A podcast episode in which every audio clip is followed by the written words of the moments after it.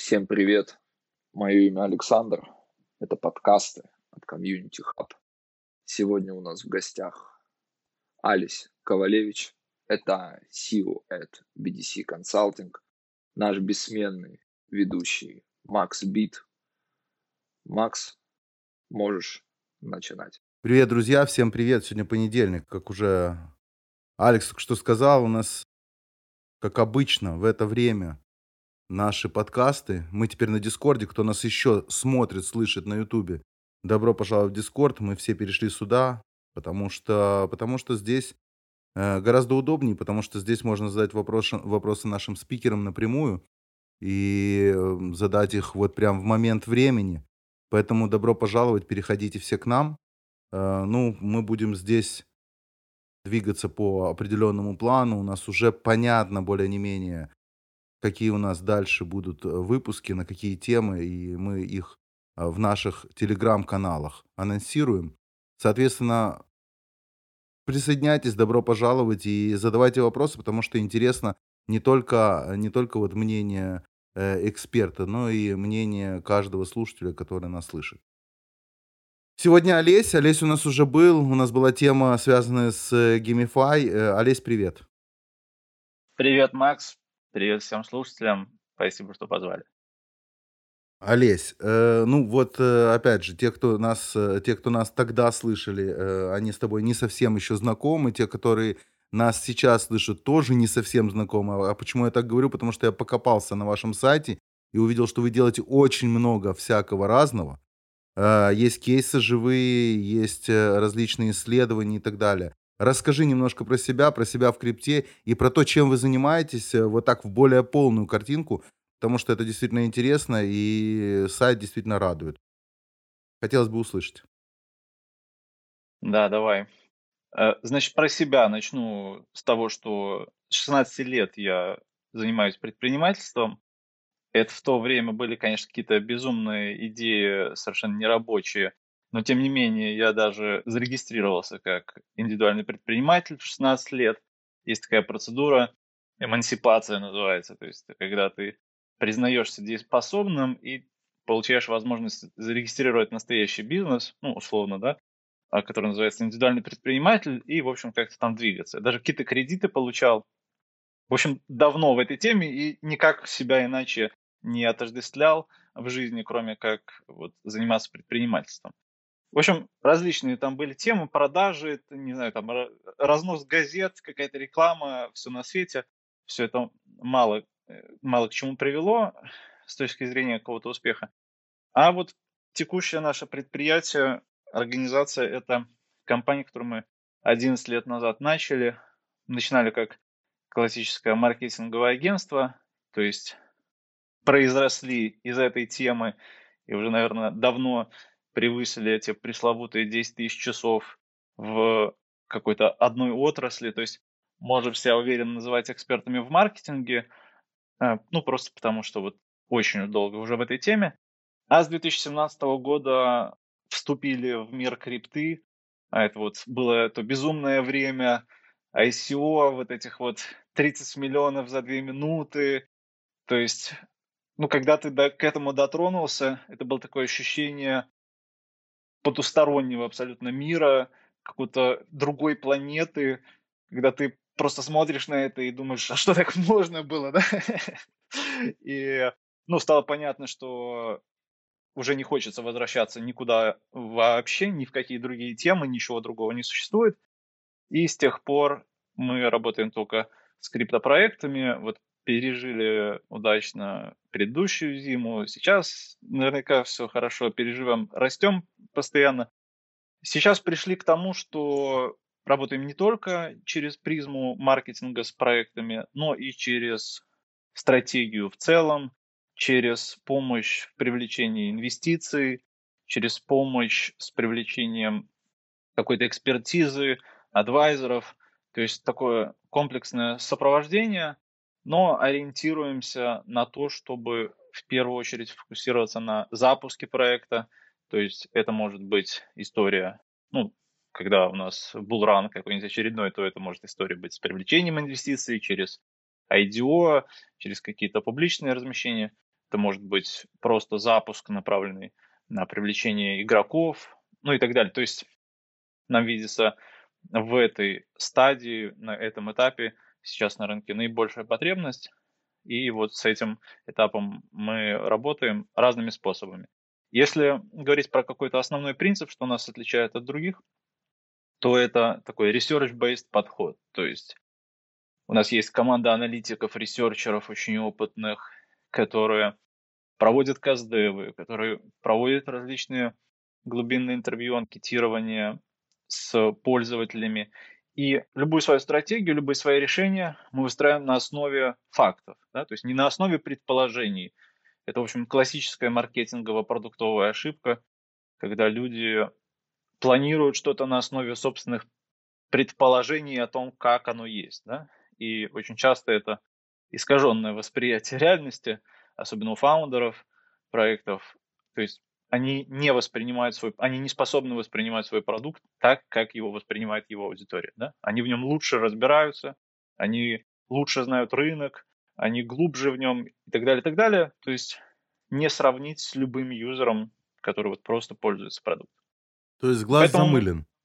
Абсолютно замылен, абсолютно искаженное представление. И очень важно, ну, это классика любого продукт девелопмента очень важно разговаривать с пользователями и снимать вот эти мерки, да, что называется, непосредственно с тех, кто пользуется продуктом. Как он видит, какие проблемы он видит, с чем он сталкивается, что бы ему хотелось, чего бы ему не хотелось и так далее. И на основе стереотипов, на основе каких-то устойчивых выражений, на основе, на основе устойчивых каких-то предрассудков. Вот на основе этих штук выстраиваются самые сильные стратегии, потому что ты попадаешь как бы в точку, да, ты попадаешь, бьешь в то, что является такой э, центральной мыслью про вот нечто, да.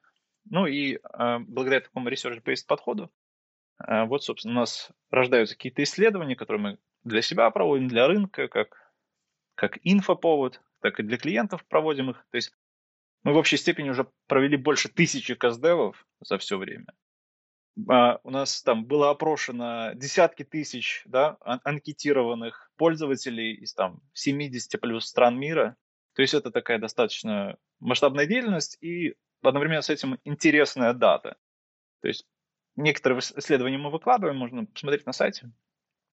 Проводим сейчас исследования совместно с э, учеными из Стэнфордского университета, с Коинтелеграфом вот в коллаборации проводим исследования. Ну, в общем, в этой теме достаточно экспертны, и она вот такая для нас основа в отношении всего остального. А все остальное это маркетинг, это product development, это фандрейзинг, но вот через призму того, чтобы глубоко погружаться в продукт, в рынок и в те проблемы, которые существуют сейчас на этом рынке. Ну супер. Смотри, исходя из этого, тема, которую мы сегодня поднимем и о которой сегодня будем говорить, это что делать сотрудникам в период массовых сокращений из-за криптозимы. Ну, она ощутима. Она ощутима. Я думаю, что то, что сейчас происходит с биткоином, ну и с остальными монетами, это для кого-то было сюрпризом, для кого-то это рутинный момент, в зависимости от того, сколько, какой отрезок ты находишься в рынке. Но при этом существуют две стороны. Одна сторона это те люди, которые так или иначе связаны с криптой, как э, частный инвестор, который подкупил каких-то монет, как майнер, который занимался майнингом или занимается кто-то майнит. Например, эфир для всех закончился, да, но кто-то манит на одних машинах, кто-то манит на других, кто-то на картах, кто-то на асиках. Э, но есть и вторая сторона, про которую мало говорят, и которую вот сегодня мы бы хотели поднять. Это сторона, которая связана с сотрудниками криптокомпаний, которых очень много сегодня в разных, совершенно разных сегментах этого рынка. Соответственно, в связи с тем, что происходит, компании сокращают сотрудников, компании уходят даже от каких-то обязательств, закрывают какие-то проекты, какие-то замораживают. Ну и, соответственно, сотрудник, которому это прилетает как снег на голову, э, начинает судорожно искать какие-то варианты. Давай начнем с первого же вопроса. Куда идти этим сотрудникам, кроме э, играть во фьючи на Binance? Да, отличная формулировка. Э, я, кстати, уже второй раз на эту тему у фарклога. Я вот э, самому интересно, я, может быть, выгляжу как человек, который долго искал работу и в конце концов нашел, поэтому, поэтому меня приглашают. Э, ну, на самом деле, я, конечно, никогда не искал, поэтому мне сложно это прочувствовать, но... Тебя понятно... приглашают, потому что у вас опыт 10 тысяч часов плюс, это да. первое. А второе, это то, что когда вы, когда вы а, исследуете те или иные кейсы, а, связанные с э, компаниями, которые к вам обращаются, я так понимаю, что вы э, смотрите и внутреннюю сторону, э, как происходят процессы, как происходит взаимодействие внутри компании, и внешнюю, как эти процессы влияют на того самого юзера, за которым все так э, безостановочно бегут, несмотря на то, у нас медвежий рынок или у нас бычий. Да, да, безусловно. Ну, я тут добавлю, что, э, конечно, взгляд со стороны работодателя, да, поскольку ну, у нас, скажем, среднего размера компания, ну, я сам лично собеседовал сотни, может быть, тысячи уже людей за все эти годы, Э, ну, там, соответствующее количество тоже увольнял и так далее. Поэтому я вот с этой стороны, с этой перспективы могу на эту тему смотреть и достаточно много всего полезного рассказать.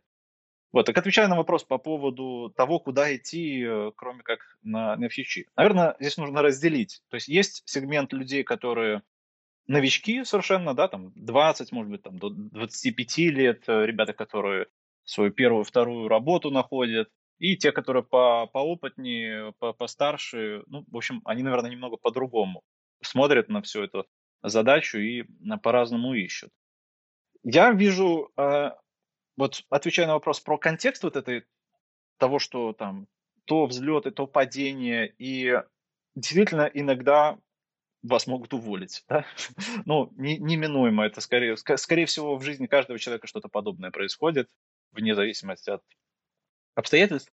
Здесь нужно просто смириться с тем, что это такой рынок. Да? И нужно для себя ответить на вопрос, что я готов к таким, к такой волатильности, да, к таким, к такой изменчивости. Я вообще вот готов всю жизнь заниматься криптой, ну или там ближайшие 10-20 лет.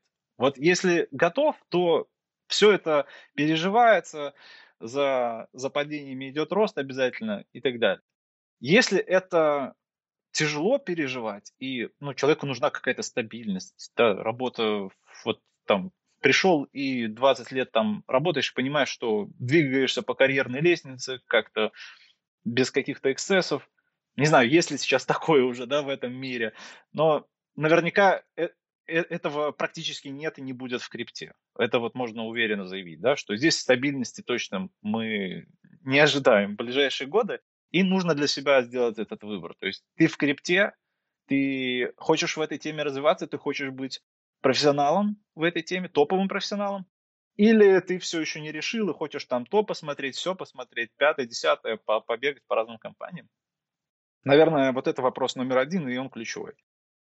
И ответом на него может быть такая история про то, что люди, которые развиваются в рамках какой-то одной темы, да, которую они для себя определили, выбрали и так далее, они, безусловно, через 10 лет, вот на треке в 10 лет, да, в сравнении с теми людьми, которые прыгали из компании в компанию, из разных сфер в разную сферу, они, конечно, будут гораздо более экспертными, гораздо более ценными, востребованными и, ну, точно не будут задумываться о поиске работы, если в течение 10 лет работают внутри одной темы. Да? Вот получается эти там 10 тысяч часов пресловутые, получается просто огромный нетворк из знакомых, из любителей этой темы, да, из тех, кто просто как-то известен внутри нее. И, ну, как правило, такие люди вот после десятилетнего опыта, ну, у них там есть просто знакомые, которые ищут кого-то, и, они даже не, не ходят по сайтам э, с резюме и, и, и не ищут ничего подобного.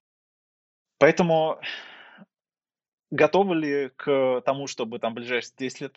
Если да, то вперед, да, следующий шаг, что можно сделать, посмотреть какие-то компании или а, ну, там, да, во времена, во времена какого-то перерыва между работами поразвивать себя, поразвивать свои какие-то компетенции и свое понимание рынка.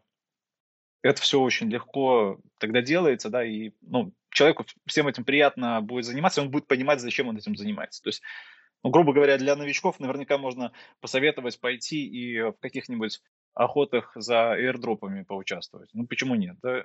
Во-первых, на этом действительно можно что-то заработать, какие-то небольшие, может быть, деньги чаще всего. Но самое важное, что ты изучаешь просто тонну проектов, просто огромное количество. Если ты вот этими названиями потом начинаешь э, шпиговать своего работодателя или там каких-то потенциальных партнеров или коллег, то это, это рисует совершенно другой образ человека, да? Поэтому пока ищете, ну, обязательно нужно быть в рынке, обязательно нужно быть в инфополе, обязательно нужно изучать то, что происходит, потому что сентимент или да, то, о чем говорят на рынке, меняется практически каждые 2, 3, 4 месяца. И Главное не отставать от этого. Вот это Вот как ключевой раз по вопрос, ответ поводу... куда идти. Мгм. Ага, вот как раз по поводу инфополя. Журналист Колин Вуд со ссылкой на источники сообщил об отставке SEO и финансового директора Хобби. По его данным, в компании не исключены широкомасштабные увольнения.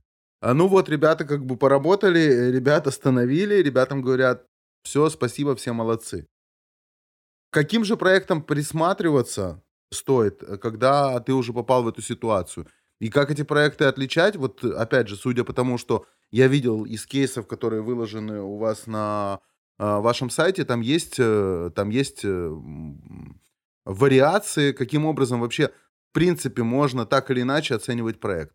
Э, что скажешь по этому поводу? Как ты считаешь, э, есть ли какая-то формула, по которой стоит идти для того, чтобы оценить проект и понимать, что ты, что ты идешь в какую-то э, серьезную компанию с каким-то будущим, а не в какой-то скам, э, скам-движ, который завтра может закончиться.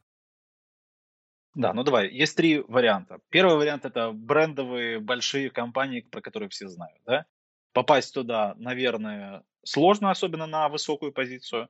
Но если позиция не очень высокая, то благодаря сильной настойчивости и терпению это несложно, да. В, в итоге в итоге там пройти на какую-нибудь позицию. Не знаю. Но опять же, если, если мы говорим про новичков, то на комьюнити менеджер, например, попасть в Binance, да, но это, это несложная задача, абсолютно. И просто нужно долбить, э, там, выдумать какой-то креатив и, и пройти туда. И это уже хорошая строчка, строчка в резюме, это уже хорошее понимание того, как работает компания, э, большая компания, да, ну и так далее. Binance, кстати, сейчас принимает один из немногих, большое количество вакансий у них открыт.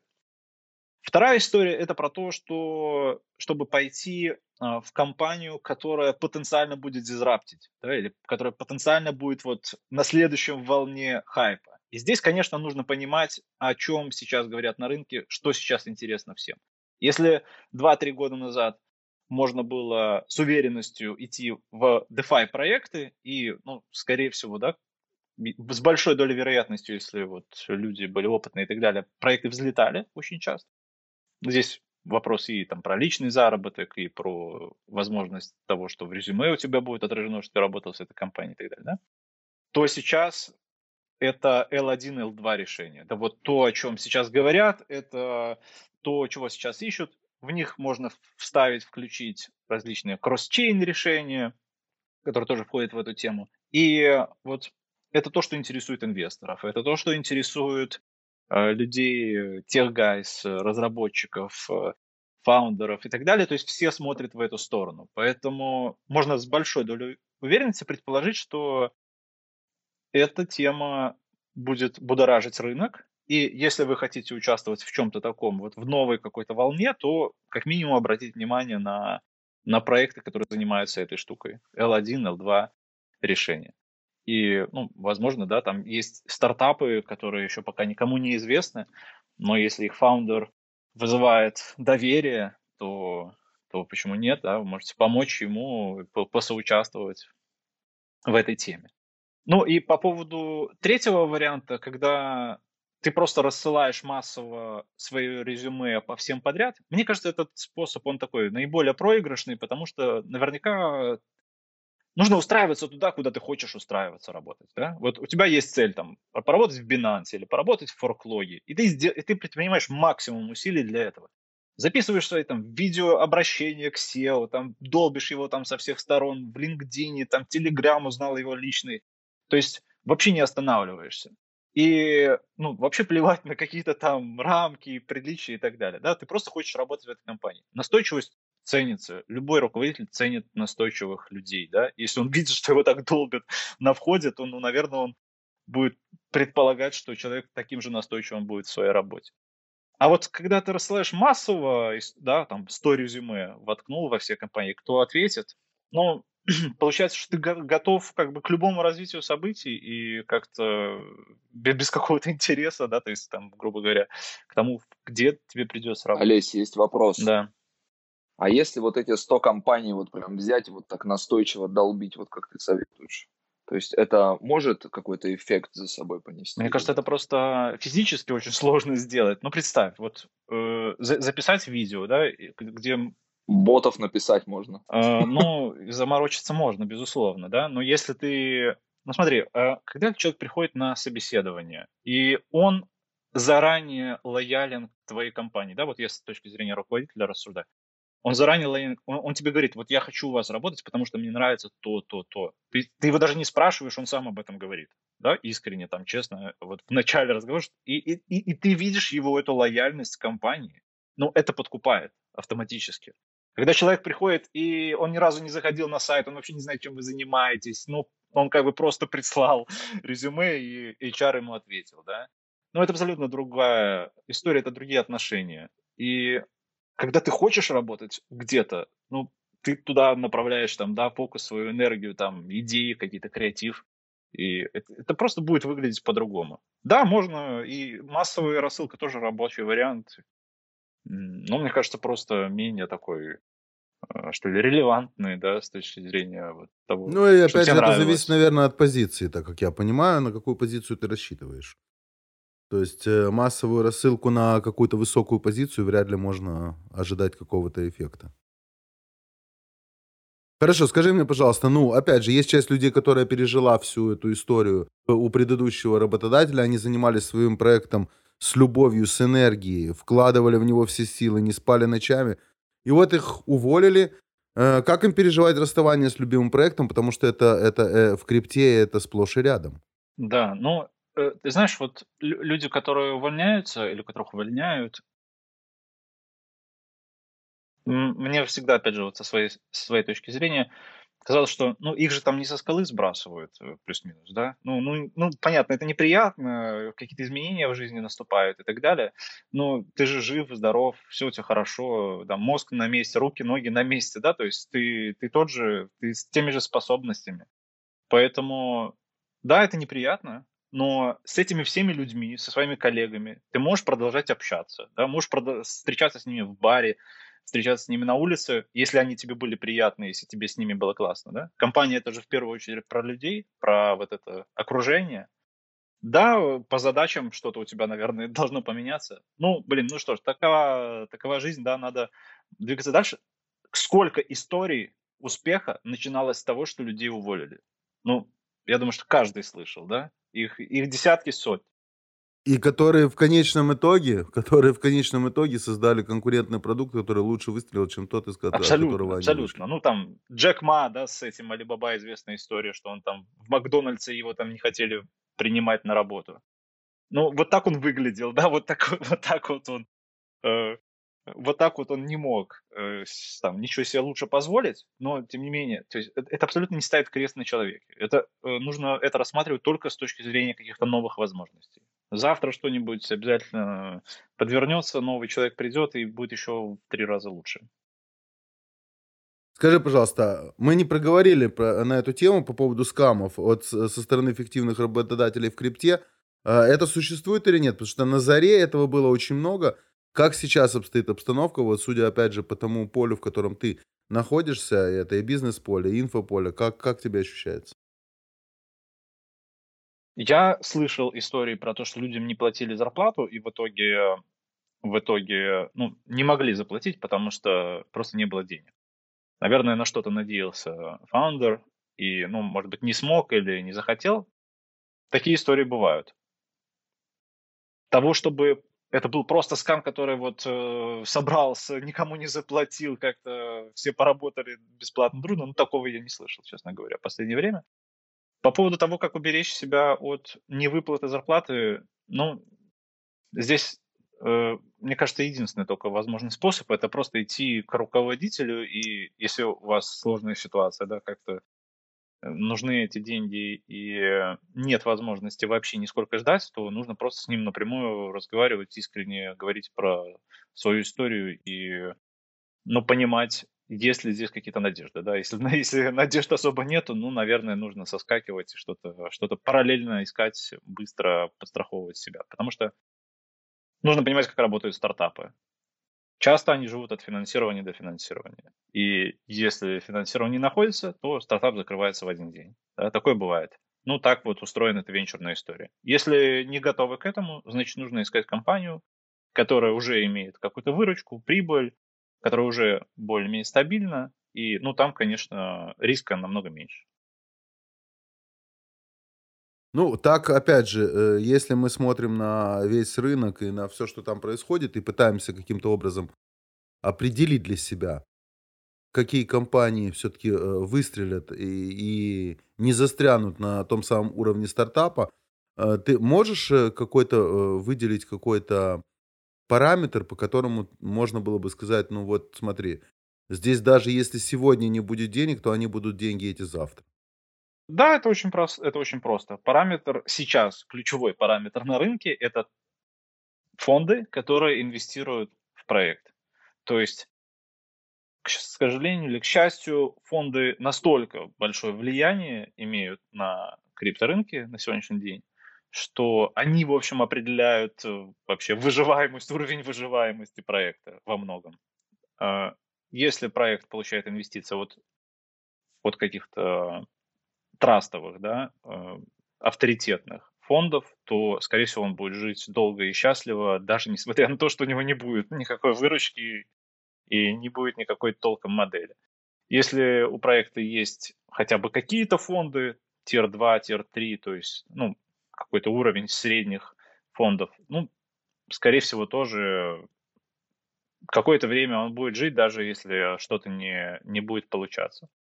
Ну и если у проекта... Ну, да. ты помнишь, бывали ситуации такие, когда фонды большие стояли за компаниями, и они сдувались. Ну, так же, как и бывали, э, бывали такие истории, когда большие крупные компании открывали у себя какие-то отделы по research у, например, связанным с криптой, или по какой-то разработке тех же кошельков. Я уже не говорю про мету, да, как там случилось все, или тот же Telegram.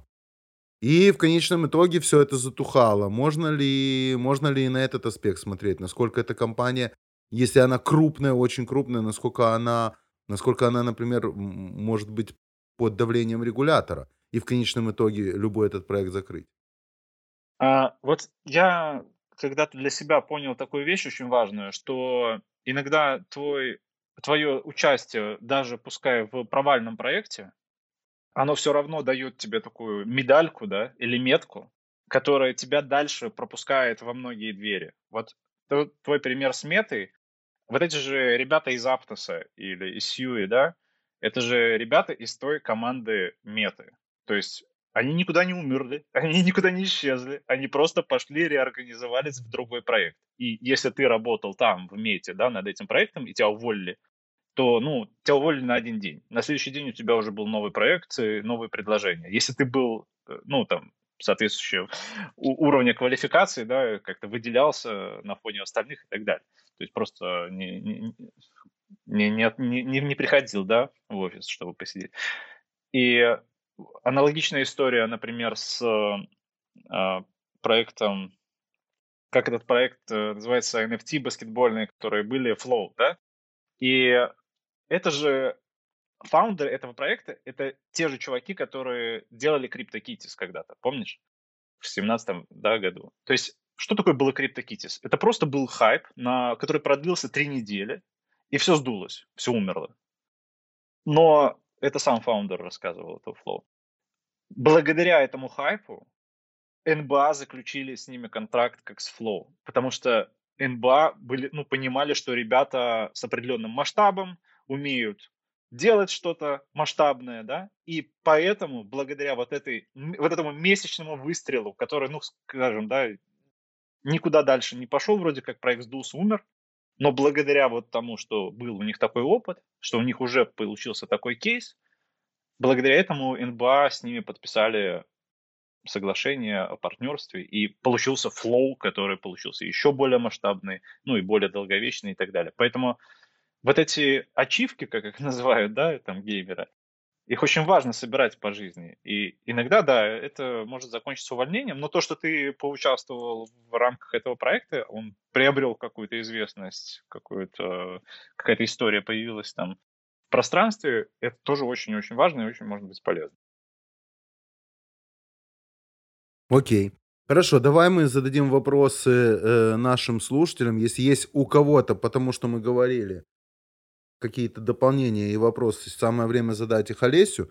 Если нет, то перейдем к последнему слоту, который мне, мне важен и интересен, потому что это про всех нас. Друзья, есть какие-то вопросы?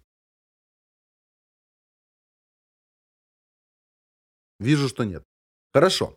Смотри, ну опять же, э, вот когда мы говорим про крипту, мы говорим э, зачастую, что чем ты занимаешься, я вот в крипте.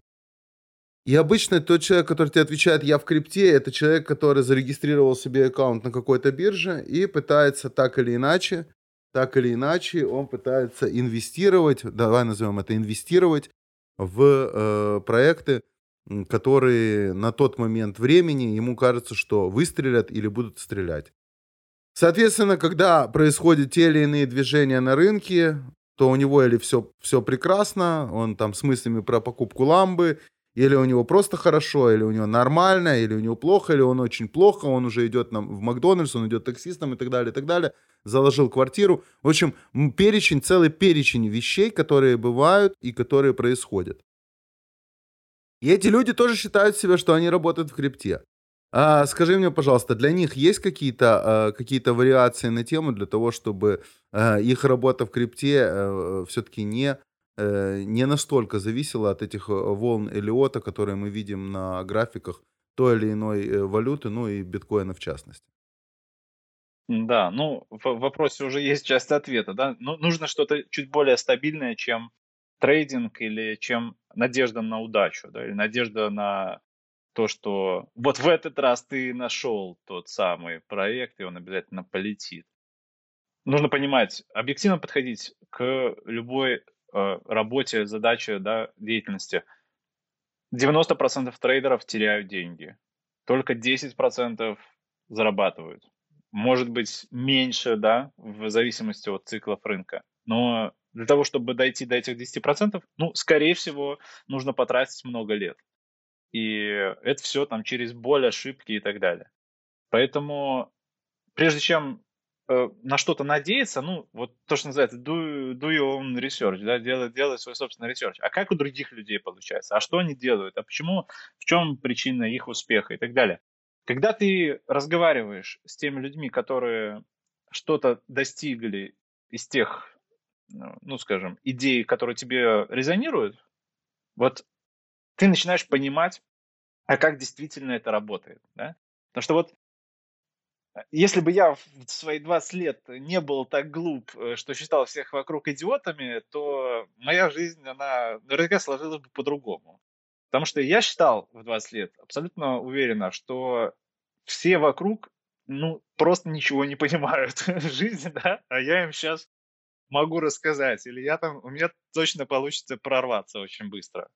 И сейчас, мне сейчас 33, я понимаю, что очень часто важно не то, как ты представляешь что-то, да, вот как оно там работает, или вот как, какие там могут быть э, э, результаты, как, насколько это там сложно или легко, а важно действительно понимать, как на самом деле это работает. И это можно узнать только у тех, кто этим занимается. Да? Вот пойти к, к трейдеру там, и поспрашивать, а как, а что, цифры конкретные, да, вот что там у тебя получается.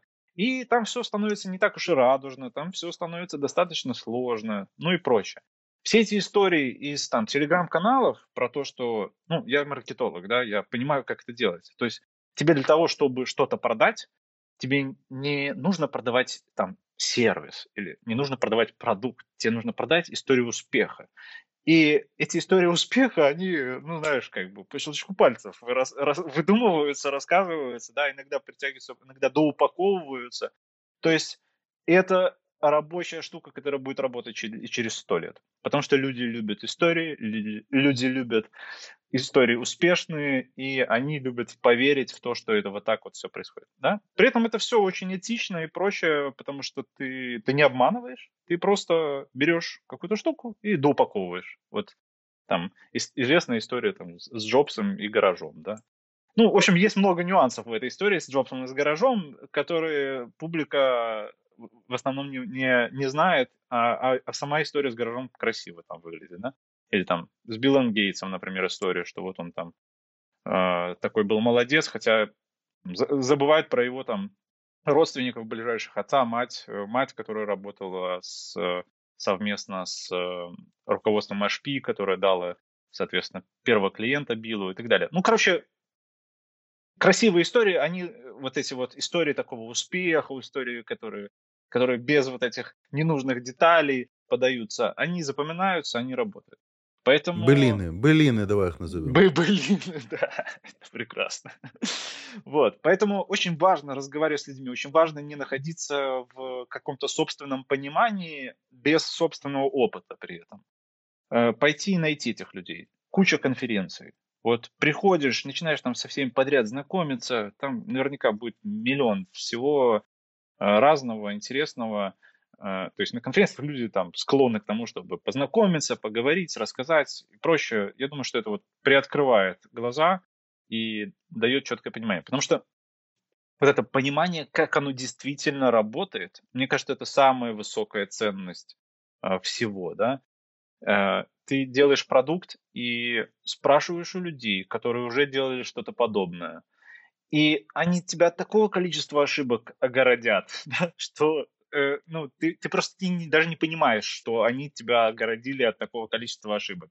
Потому что делай ты сам, это все будет в три раза медленнее, это все будет с какими-нибудь там хаками, взломами, да, ты там, тебя три раза там украдут деньги, ты будешь, не знаешь, не будешь что знать, не знаешь, что делать и так далее.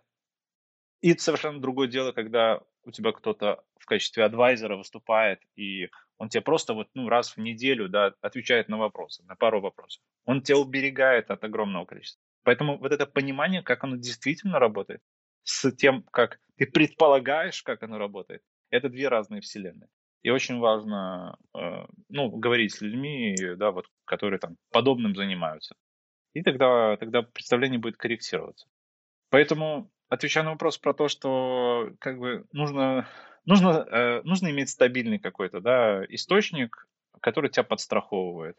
То есть классика, диверсификация, вот это вот все, оно, оно действительно должно быть. Если доход, ну, прям совсем нестабильный, сегодня тысяча, завтра ноль, то, наверное, нужно работать при этом, да. Если ты как бы готов к подобным экспериментам, и, ну, я знаю людей, которые вот, они сегодня миллион потеряли, завтра миллион, э, миллион где-то нашли, да, и так далее. Ну, вот люди вот так работают тоже, вполне себе нормально себя чувствуют, живут, они к этому привыкли.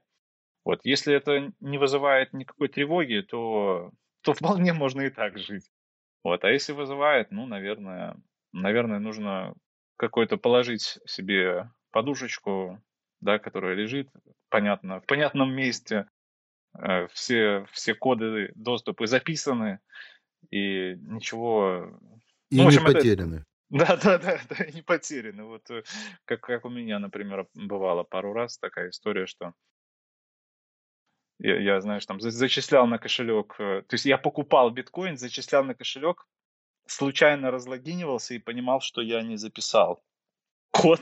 Ну, самое главное, то есть в последний момент закину туда еще битка сверху, чтобы, чтобы чуть пообиднее было.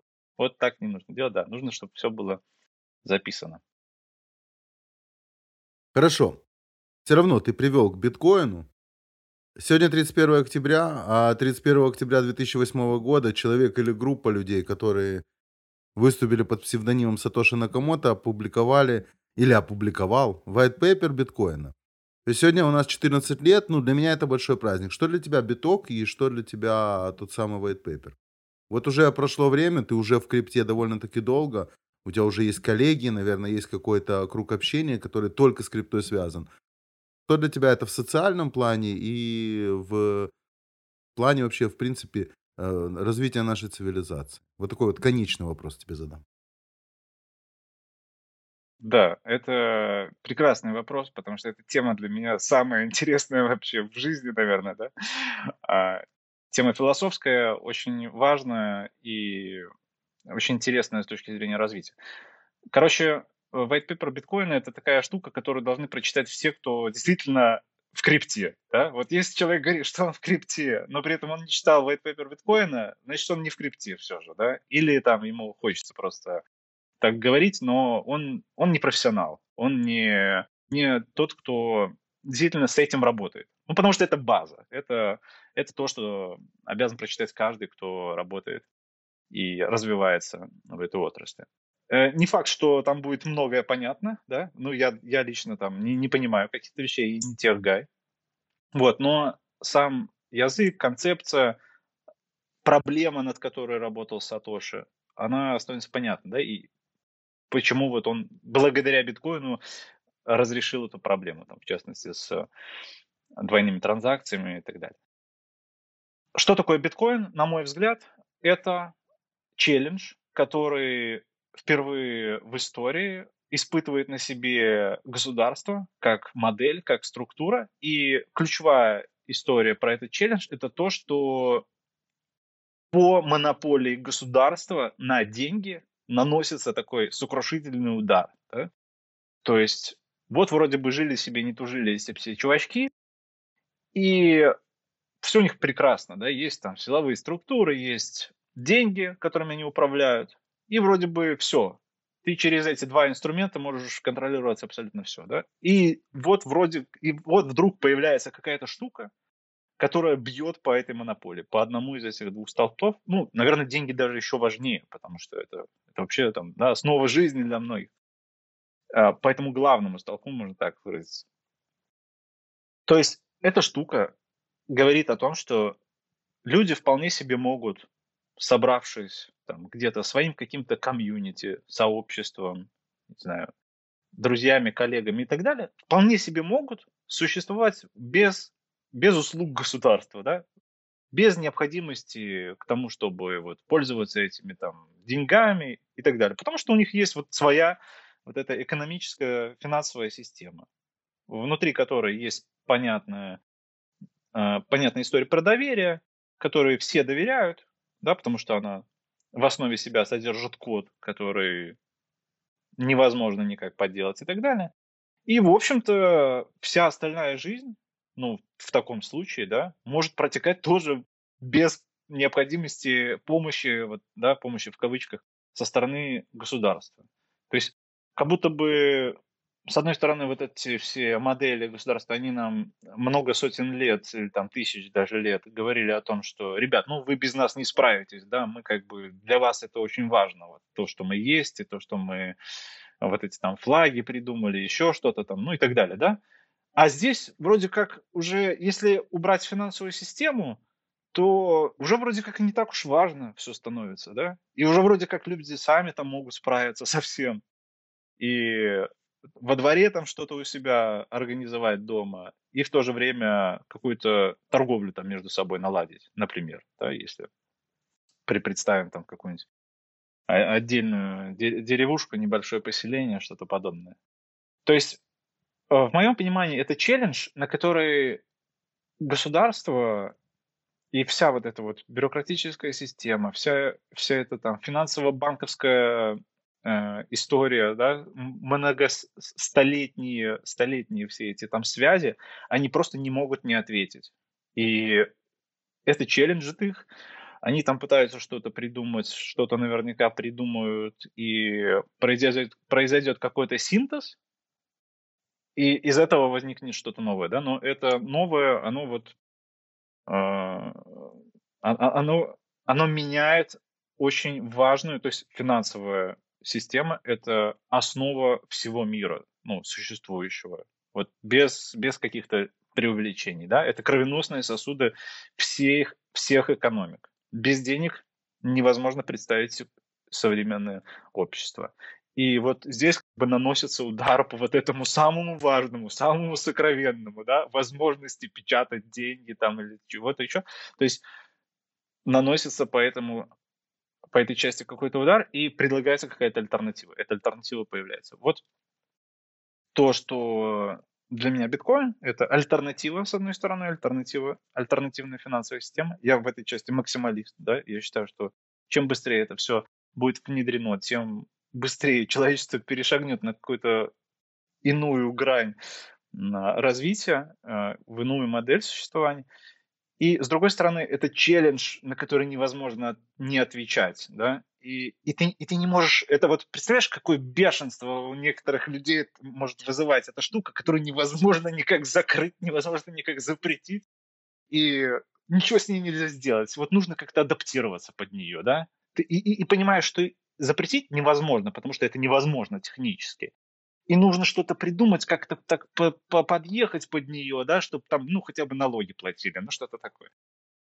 И вот это меня очень радует. Вот эта игра, она очень забавная, для того, чтобы за ней наблюдать, ну и самому участвовать, я вот максимально настроен э, содействовать возможностям вот этого адопшена, расширения, понимания, понимания среди людей того, что вполне себе вот так можно благодаря помощи друг другу в рамках там какого-то сообщества, комьюнити существовать и вообще э, такая модель как государство это уже что-то устаревшее и наверняка не нужно через там какое-то время э, через какое-то время это будет еще более ясно. Хорошо, а в социальном плане что ты скажешь? Общество готово? Я думаю, что пока еще нет, конечно, если мы говорим про цифры какие-то, да. 300 миллионов активных пользователей было в крипте на пике. Я думаю, сейчас откатилось все это сильно назад, и меньше 100 миллионов наверняка сейчас, может быть, даже там 50. И по сравнению с 8 миллиардами населения, ну, пускай там 6 миллиардов, исключая стариков, детей, конечно, это пока что несколько процентов всего лишь. Но опять же, это же, мы же говорим про... ну, они как бы меньше участвуют, да, там в, в э, экономических отношениях. А почему исключая стариков и детей? Ну и подожди, так еще ты, ты еще не учел детей Маска, которых есть доджкоинов куча. Не, ну типа, я имею в виду, что дети, у них сознание не настолько ригидное, ну, ребенком мы кого считаем по нормам действующего законодательства? Это лицо, не достигшее совершеннолетнего возраста. Но, тем не менее, 16-летний подросток, у него сознание еще не настолько ригидно, оно не настолько подвержено той финансовой системе, в которой мы все выросли. Ему, по-моему, гораздо проще а, понять, скажем так, а, суть децентрализованных взаимоотношений. Про стариков-то понятное дело, как бы. Ну и то. И да, то. соглашусь, это хорошее дополнение. У меня брат 11-летний, мы особо ну, никогда не разговаривали на тему крипты, но он уже очень хорошо понимает все это. Есть у него там и биткоин кошелек и так далее. Он там сам как-то расследовал. Поэтому то, что через детей может начаться adoption, через новое поколение, практически не сомневаюсь. Думаю, что игры сыграют здесь большую роль. Через игры этот самый adoption может происходить. А, насколько общество готово или не готово, ну, это долгий процесс, да. Понятно, что все ускорилось в последние десятилетия, и э, тут сейчас в день происходит, да, больше событий, чем, наверное, там за, за десятки лет, сто лет назад происходило. Э, но, тем не менее, сила привычки, сила каких-то стереотипов, убеждений, это же такая штука, которая, которая долго трансформируется, да. А, вот появляется вот эта классическая кривая, когда появляются сначала ранние последователи, потом э, за ними идут какие-то поздние последователи, потом только вот основная масса это консерваторы, да, которые вот приходят только на третьей, на четвертой очереди, и это самая основная масса, их больше всего в любой теме и так далее. Для них нужно, чтобы уже об этом все там проговорили, все было очень просто, понятно, без всяких сложных слов – и вот тогда они начнут подключаться. Я думаю, что любое такое, такого рода изменение может происходить только через какую-то драму. То есть какой-то должен быть невероятный толчок для того, чтобы вот эти вот консерваторы в большой своей массе э, пришли, ну, там, в ближайшие годы, да, или там, ближайшие десятилетия. Может да, быть, какой-то кризис. Возник, да. родился интересный. Да. Смотри, вот биткоину исполнилось сегодня 14 лет. Вот что бы ты пожелал биткоину, скажи вот. Вот если бы вот он бы стоял перед тобой, и у него был день рождения, что бы ты ему пожелал?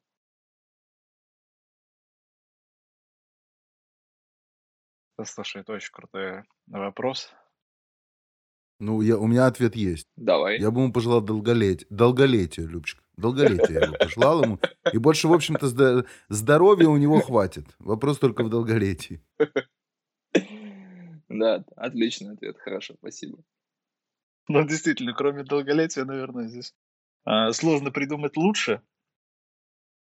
Нет, ну смотри, это твой интерес как бы преследуется этим пожеланием. Имеется в виду, что тебе интересно, чтобы он э, долго жил.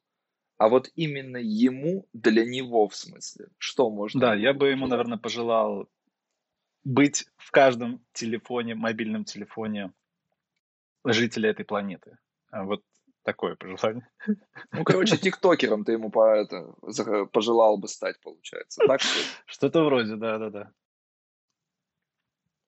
Спасибо. Друзья, друзья, это Форклок, Олесь Ковалевич, э, BDC Consulting. Ну, мы на сегодня, я думаю, что закончили.